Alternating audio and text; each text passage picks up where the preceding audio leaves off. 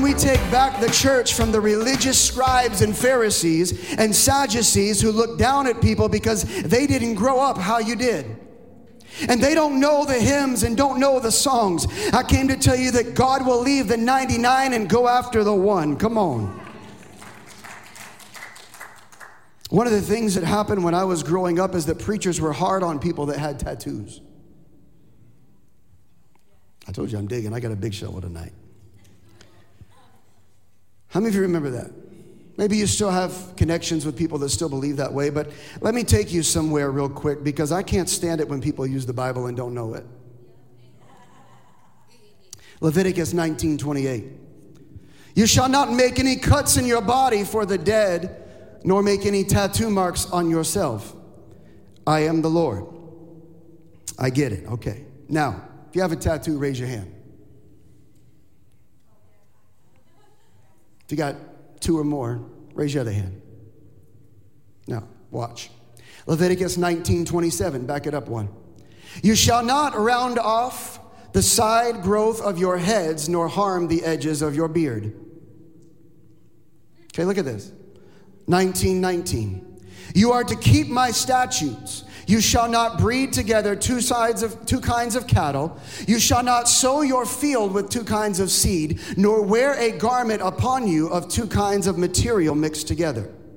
Now, it's amazing how church people can talk about us not getting tattoos, but the Bible is also in this time against shaving and wearing clothes with mixed fabrics. And in Leviticus 11, it says you shouldn't eat bacon. Now, here you got Christians against people getting tattoos, wearing tattoos, while they are wearing polyester and eating bacon and egg sandwiches with their hair all done up. So you got judgmental Christians against Christians with tattoos, with polyester outfits, eating bacon, egg, cheese sandwiches in their hands while they're being judgmental. And my problem with the church in this last generation has been the people will pick out the verse that suits them the best, but they're pork chop eating hypocrites. I'm sorry, I'm saying it, and I'm digging ditches tonight. Shaving your armpits and your legs, but you, you, you say God can't reach somebody with a tattoo?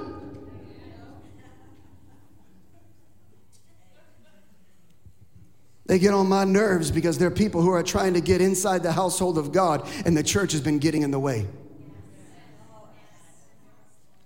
I'm tired of them.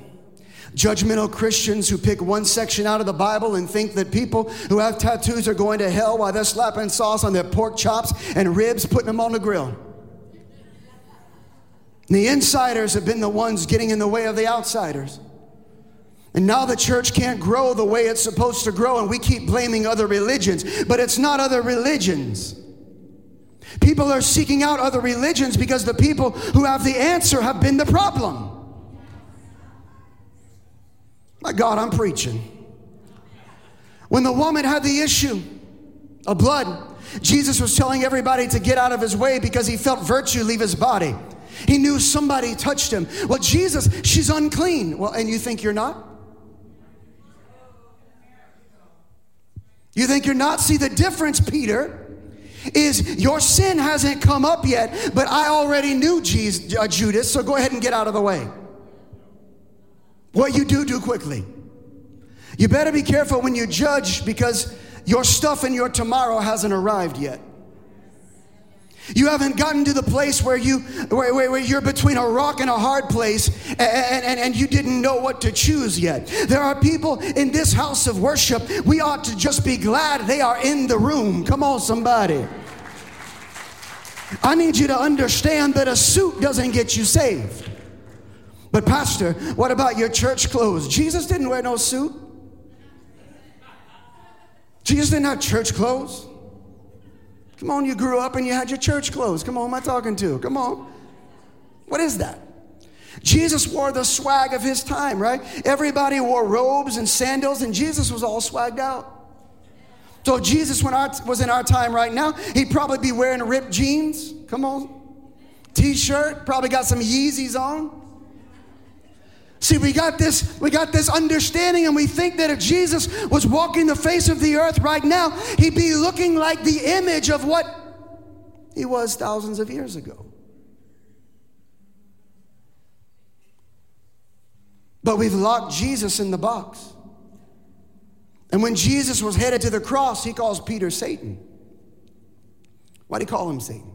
Well, because Peter Peter was trying to keep them from crucifying him. Well, if he didn't get crucified, we couldn't get saved. So actually, Peter getting in the way, and he didn't know it, so Jesus called him Satan. Why? Because the church got in the way. Why? So he called Peter Satan and Judas friend. What? What?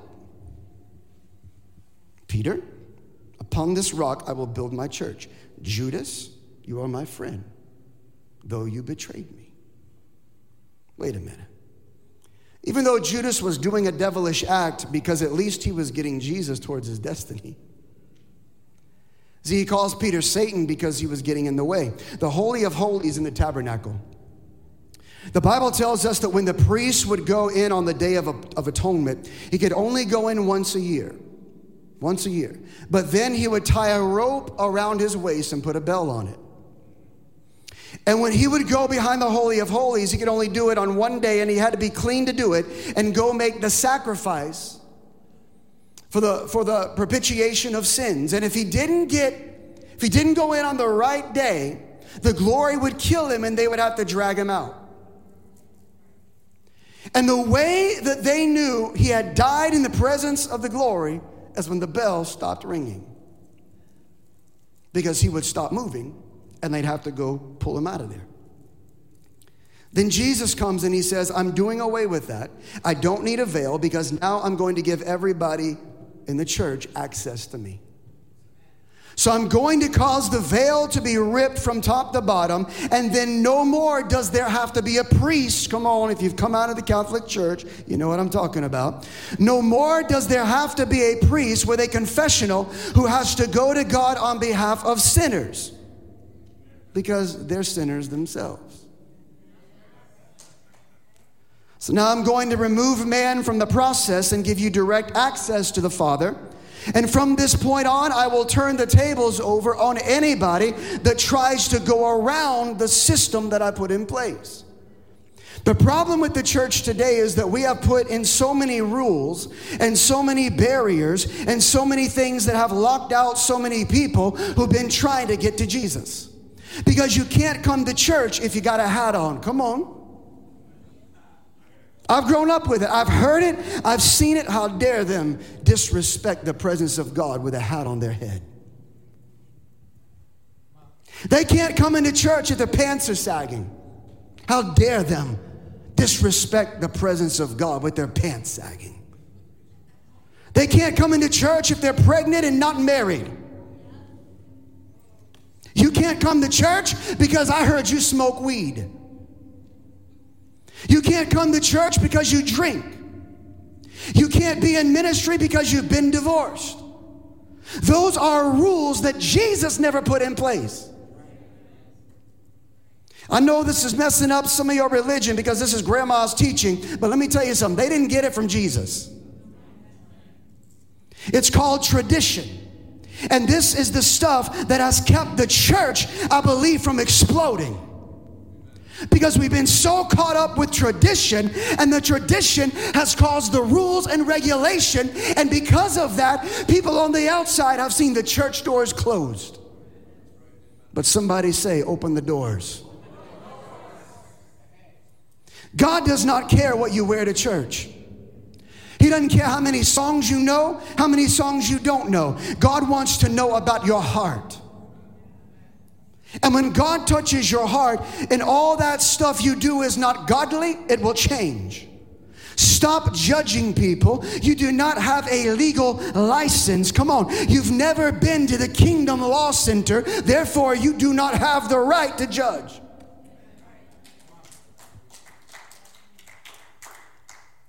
Golf claps, right? It's hard. So I told you last week, you know, if somebody somebody said, well, if you wear a suit, you'd get more respect. Remember I told you that? You can leave. And they need to go. And they can go to a church that agrees with their personal theology. But if you're going to come to this church, we're going to keep it open for all kind of people to show up.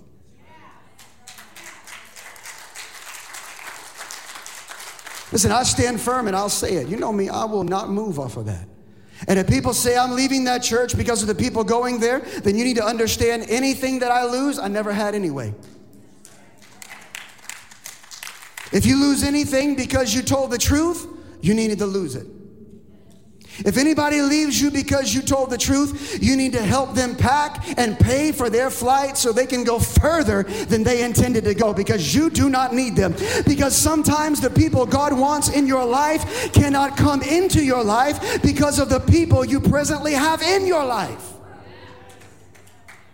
And there are no seats available for the one that God is going to send you to help, to help you. So you've got to make room. And some of your life is too crowded tonight for God to send somebody to help you. And your life is too crowded with judgmental people. There are people who God wants to send to help you, but they're not going to spend a moment with people that you spend hours with. So I'm telling you, these church doors are open. Colossians 2:14 says, having canceled out the certificate of debt consisting of decrees against us, which was hostile to us, and he's taken it out of the way, having nailed it to the cross. That means that all of these things that we have put in place that have blocked Jesus out of his own house, the Bible says he's nailed that to the cross. You see, when I was growing up in church, not in this house, but in some Christian circles, there could be no woman that could stand behind that podium. Couldn't happen. Women couldn't wear pants. And anytime a woman had to share or speak, it would be a on the floor because you can't come on the platform. Not in this house again. But that's how many many places were.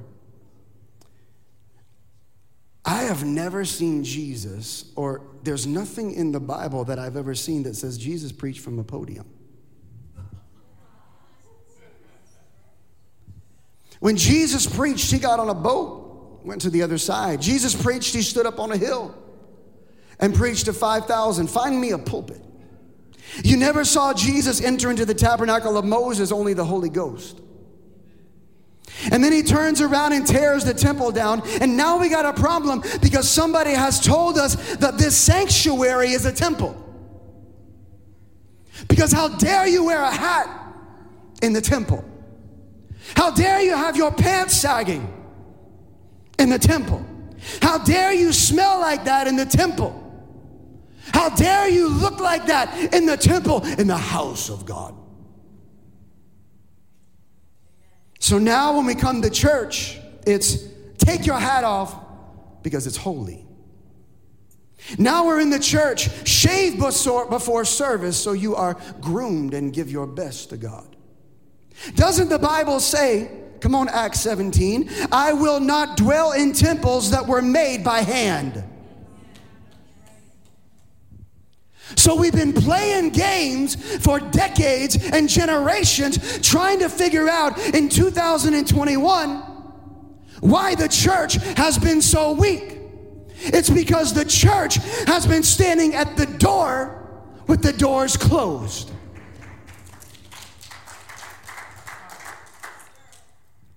So if he will not dwell in the temple made by hands, then how do we rectify that? That this is a temple because I know it was built by hand. I watched it go up. I can tell you there's wood all the way around this building, and there's insulation in the walls and in the ceiling. And we're standing on it, we're, we were sitting on a cement slab. I watched this whole place go up. This is man made. Now, the new temple of God is your heart. He lives in our being this is the new temple of God. Now, how do I know? Well, in the tabernacle, which was the movable temple, miracles took place even when men were not in it. We'll say that again. The tabernacle, which was the movable temple, miracles took place even when nobody was there. In my time here in this house, there has never been one miracle in this house unless we showed up for service. Unless we showed up, nothing has ever happened. And there is a generation of churched people who think that because you're preaching, they can say anything to you. Come on. And they better be glad that I understand that because I give them grace, but the inside of me is like, bro, I just throat punched you. You don't even know it. I know you can't tell, but uh, in my, uh, you know, how you doing, brother? In my mind, I just knocked you out, but on the outside, I understand. But in my mind, I just whooped you up. But that was the old me yesterday. So, so someone told me that they were offended when we started selling merch in the lobby. And the Bible says that my house shall be called a nation uh, uh, uh, of all nations, a house of prayer, right? And you're out there selling stuff. Now, Jesus, they're out there selling stuff, and Jesus turned over the tables when these things were happening. But let me help us. Because by the time Jesus was born, they were already selling animals inside the temple. They were exchanging goods because the temple was the epicenter for commerce, because they did not have Amazon and FedEx, right?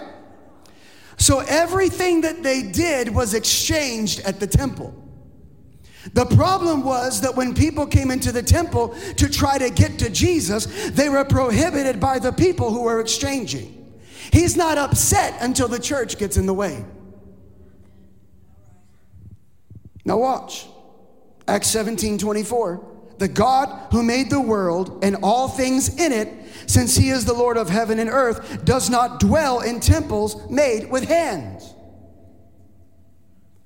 Israel, when in the wilderness, has a tabernacle and it was mobile. They moved it from place to place as the temple of the Lord. 1 Corinthians 3:16. Do you not know that you are a temple of God and that the Spirit of God dwells in you?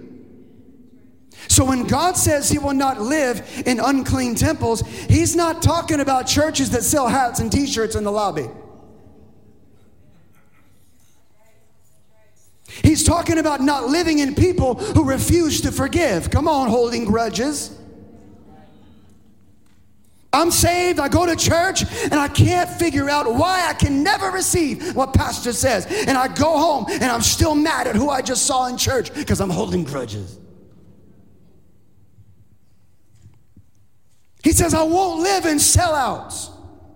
I won't live in people who don't know how to treat others. I won't live in people who are hateful and full of vengeance and have no regrets. The only thing that God can live in now is you. I know this is tough because we were taught if anybody walked across the altar, it was sacrilegious. How dare that child walk across the, the, the, front of the stage and try to balance themselves? How disrespectful they are. What's wrong with those parents? I got to go say something to them and jerk that kid off the stage. And God forbid anybody move during prayer. All of a sudden, the Holy Ghost can't move because somebody moved, right? Servant leaders turn into the Black Panther. They're like, do ain't moving.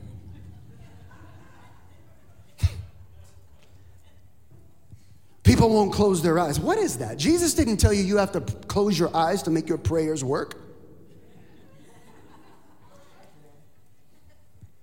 He didn't say if you don't if you don't close your eyes, I'm not going to move. But in church, people, religious people will look at others who have their eyes open and say how they are disrespectful to the presence of God. It's tradition. It's become something that we've done. But we're in such, you know, but then those same people who say that, they're in such a hurry to get to lunch that they miss a move of God because the clock might strike 12. And they don't want to get caught behind the church line to go to their favorite restaurant. Tell somebody, tell some, come on, come on. Tell somebody, are you getting salty? Ask them, say, are you getting salty right now? Come on, don't let your feelings get hurt. The church doors are open.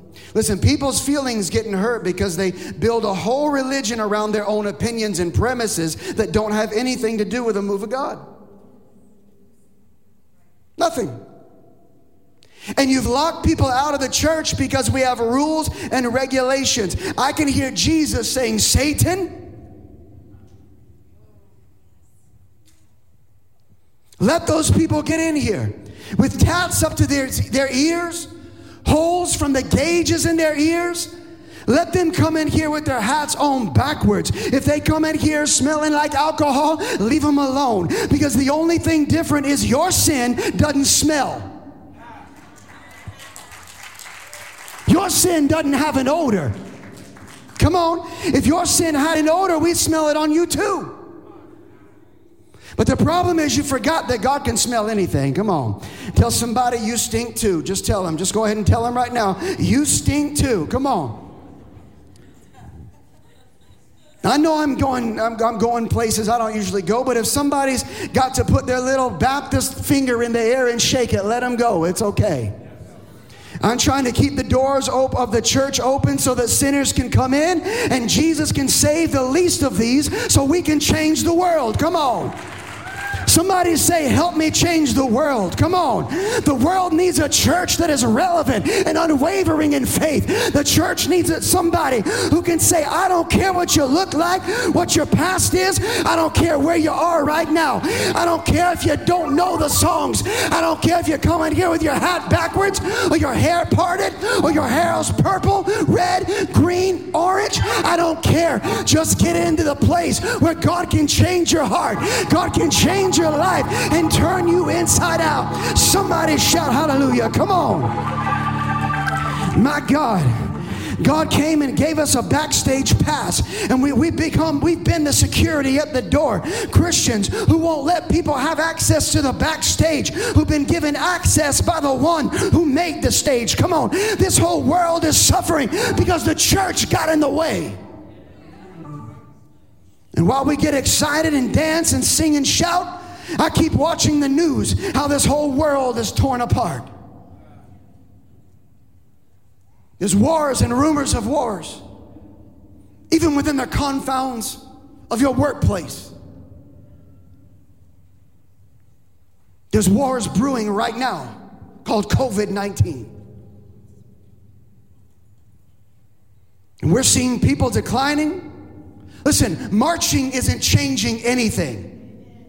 Protests aren't changing anything. Presidents aren't changing anything. And why is it that the only time we respond as the church is when Christians get hurt?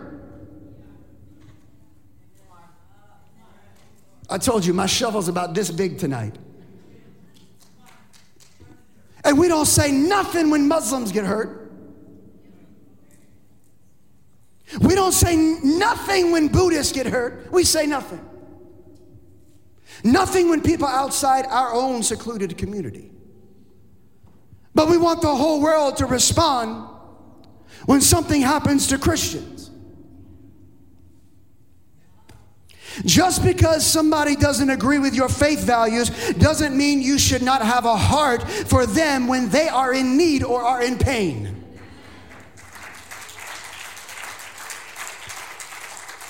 And when something happens in our community, regardless of who it happens to, we need to respond. So today, we found out that there is an event taking place downtown. I think it's on the 31st. There's food happening and all that. They said, no cops allowed. So I told my daughter, I said, call the Burlington Police Department and let them know we're sending them food on the 31st because we're going to represent something in contrast of the culture. And they were thrilled and said, Thank you. That's amazing that you would think of us to do something like that. Listen, we ought to be upset with what is happening in Cuba, and you may not be Latino, but you ought to care about what's going on. And I know this might not be a popular statement with some people, but I do not prescribe to an America First philosophy because the earth is the Lord's and the fullness thereof. That is a political statement. I know golf claps on that. It's okay. I believe that this nation has prospered and can prosper and should prosper, but we need to be examples to the rest of the nations because God has blessed this nation so well. We need to care about everybody, even outside our sphere, and see people saved in China. That people be saved in North Korea and South Korea and Africa, even in Canada, as jacked up as they are. Come on, all over this world. And I've heard preachers say things like the doors of the church are open, and what that means is I'm preaching and you can come join me. But that's not what God meant. Listen, the doors of the church have not been shut since Jesus died on the cross and the veil was torn and the door was thrown open permanently and there's no more Jew or Gentile. The church doors have never been shut, the church has been in the way. Just because your preacher used to treat people differently at your Presbyterian church doesn't mean I've got to do it here. Let me say this for the purposes of who God is going to bring into this house for the next season. Because I believe that your seat's going to be taken. I believe that God's going to fill this place up with saints and sinners. So don't hold on too tightly to your seat. But if you want me to, ju- eh, you know, I'm saying this for the sake of the next season we're about to go into. Because if you want me to be just like your last pastor, then why are you here? Why should I be like somebody you left? God has called me to be who God has called me to be. And if religious people would get out of the way in churches around the world, somebody who's knocking at the door would come in and serve. You know, the re- reason churches have such a hard time getting people to serve is because they do a horrible job at evangelizing and reaching the lost. So the same old people inside the church are worn out and tired of doing the same old thing week after week, time after time, year after year. I'm preaching to myself, but I'm saying it anyway. Pastor, they're not holy. They, they, they, don't have resources. They got problems. Pastor, they still go to the club. I saw it on their Facebook page. But they feed the homeless. What have you done? They'll clothe the naked. They'll ask, How can I serve? Where can I help? You, Mr. Self Righteous, haven't done jack since you've been here. Matter of fact, you've tithed zero goose eggs since you've been here. But yet you think you're going to call them out? You see, a church that doesn't, that doesn't have all of these legalistic rules but doesn't move from speaking the truth of the Word of God is the church that God's going to grow. We can't be a church that makes a single mother feel bad because she didn't have children the traditional way. We all have sinned and fall short of the glory of God. And that single mother is no worse than a married couple that doesn't spend any time with their own children, training and raising them in the things of the kingdom. No different. I'm so tired of it. I got people that email me and message me on social media. If you're watching tonight, I love you anyway, but let me say this. You say, oh, you're, you're my online pastor. I don't have a church like this around me, and, and so I watch, I watch you. The devil has tricked us. Because the word of God says, do not forsake the assembling of the saints, as is the habit of some. So now they have a form of godliness, and they're watching online, but they don't get fellowship and somebody knows that watching online can't do it all. Like sitting next to somebody when you're going through and they reach over and love up on you and tell and you tell them everything's going to be all right. I got you. I'm sorry, but you can't get that online. Because the Bible says that an idle mind is the devil's workshop.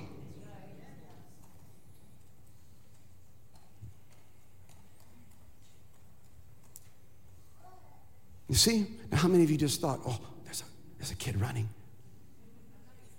Do you know when, when we got here, someone came up to my kids? They don't go here anymore. Thank you, Jesus. I'm just saying, y'all. I mean, some of the stuff that I prayed when we became senior pastor is get rid of the religiosity. Someone came up to us who had been going to this year, this church for years. I remember them as a child when I was like this big. They said, Pastor, if you will tell your kids to my boys, when we first moved here, if you'll tell your boys to stop running around the church, I'll take them out for ice cream. And I said, okay, well, we take them out for ice cream. We, you know, we, we can do that. What's the problem? Well, I just don't think they should be running around the church. It, it, it's, you know, it, they, could, they could hurt somebody. You know, it's, it's kind of not, uh, uh, not good for people to see other children uh, running around like, you know, your kids running around like that. They have to set an example for the other kids. And I looked at him and I said, you know what? I'm grateful for the kids running around because it shows me there's life in this house.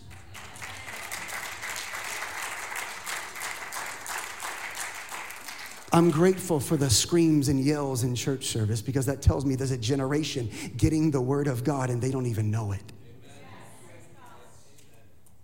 Somebody say it's time to open the doors. So I'm asking you tonight to help me open the doors to this church so we have to knock the walls down and build a bigger building. Help me open the doors to the church so we can have a ministry directly for those who can't stop drinking. Help me open the doors to the church so we can have a ministry to people who have needles inside their veins. Help me open the doors to the church so we can take trucks into neighborhoods and wash and fold clothes and give them toiletries and love up on the less fortunate. Help me open the doors of the church to young men and women who have been in jail so we can help them find jobs when they get out and learn skill sets. Help me open the doors so that whites and blacks and Jews and Gentiles can come together and we know we have our common goal and there's no division. We need to see people coming in and asking, What do I need to do to be saved? Help me open the doors to people who have children with autism. They don't feel like they belong because we look at their children when they're making noise during church. Why won't their kid be quiet? What's wrong with them? But maybe we should look at building a sensory oriented wing of the church where there can be a place where their children can learn about God like we did. And the truth is that children with autism who have outbursts in church are no different than what we're doing right now when we shout. No different. But if we can create an environment for them, they can do exactly what we are doing right now and be understood. We need a youth center so we can build something for our young people to come and enjoy being with one another in a safe environment and receive love and care and open up our arms and embrace them. We need to open the doors to the church so God can open up the windows of heaven for you and me. He wants to pour out blessings that we don't have room room enough to receive. I love you. I'm praying for you. If you want to connect with us, you can check us out at Ignite Church, I G N I T E C H U R C H V T, Ignite Church from VT.com. Uh, you can find us on online uh, uh, at Facebook and Instagram as well, and YouTube. And uh, you can watch our services and get connected with everything that God is doing here at Ignite Church. I love you. Thank you for listening, and I'll catch you on the next episode of Shatterproof.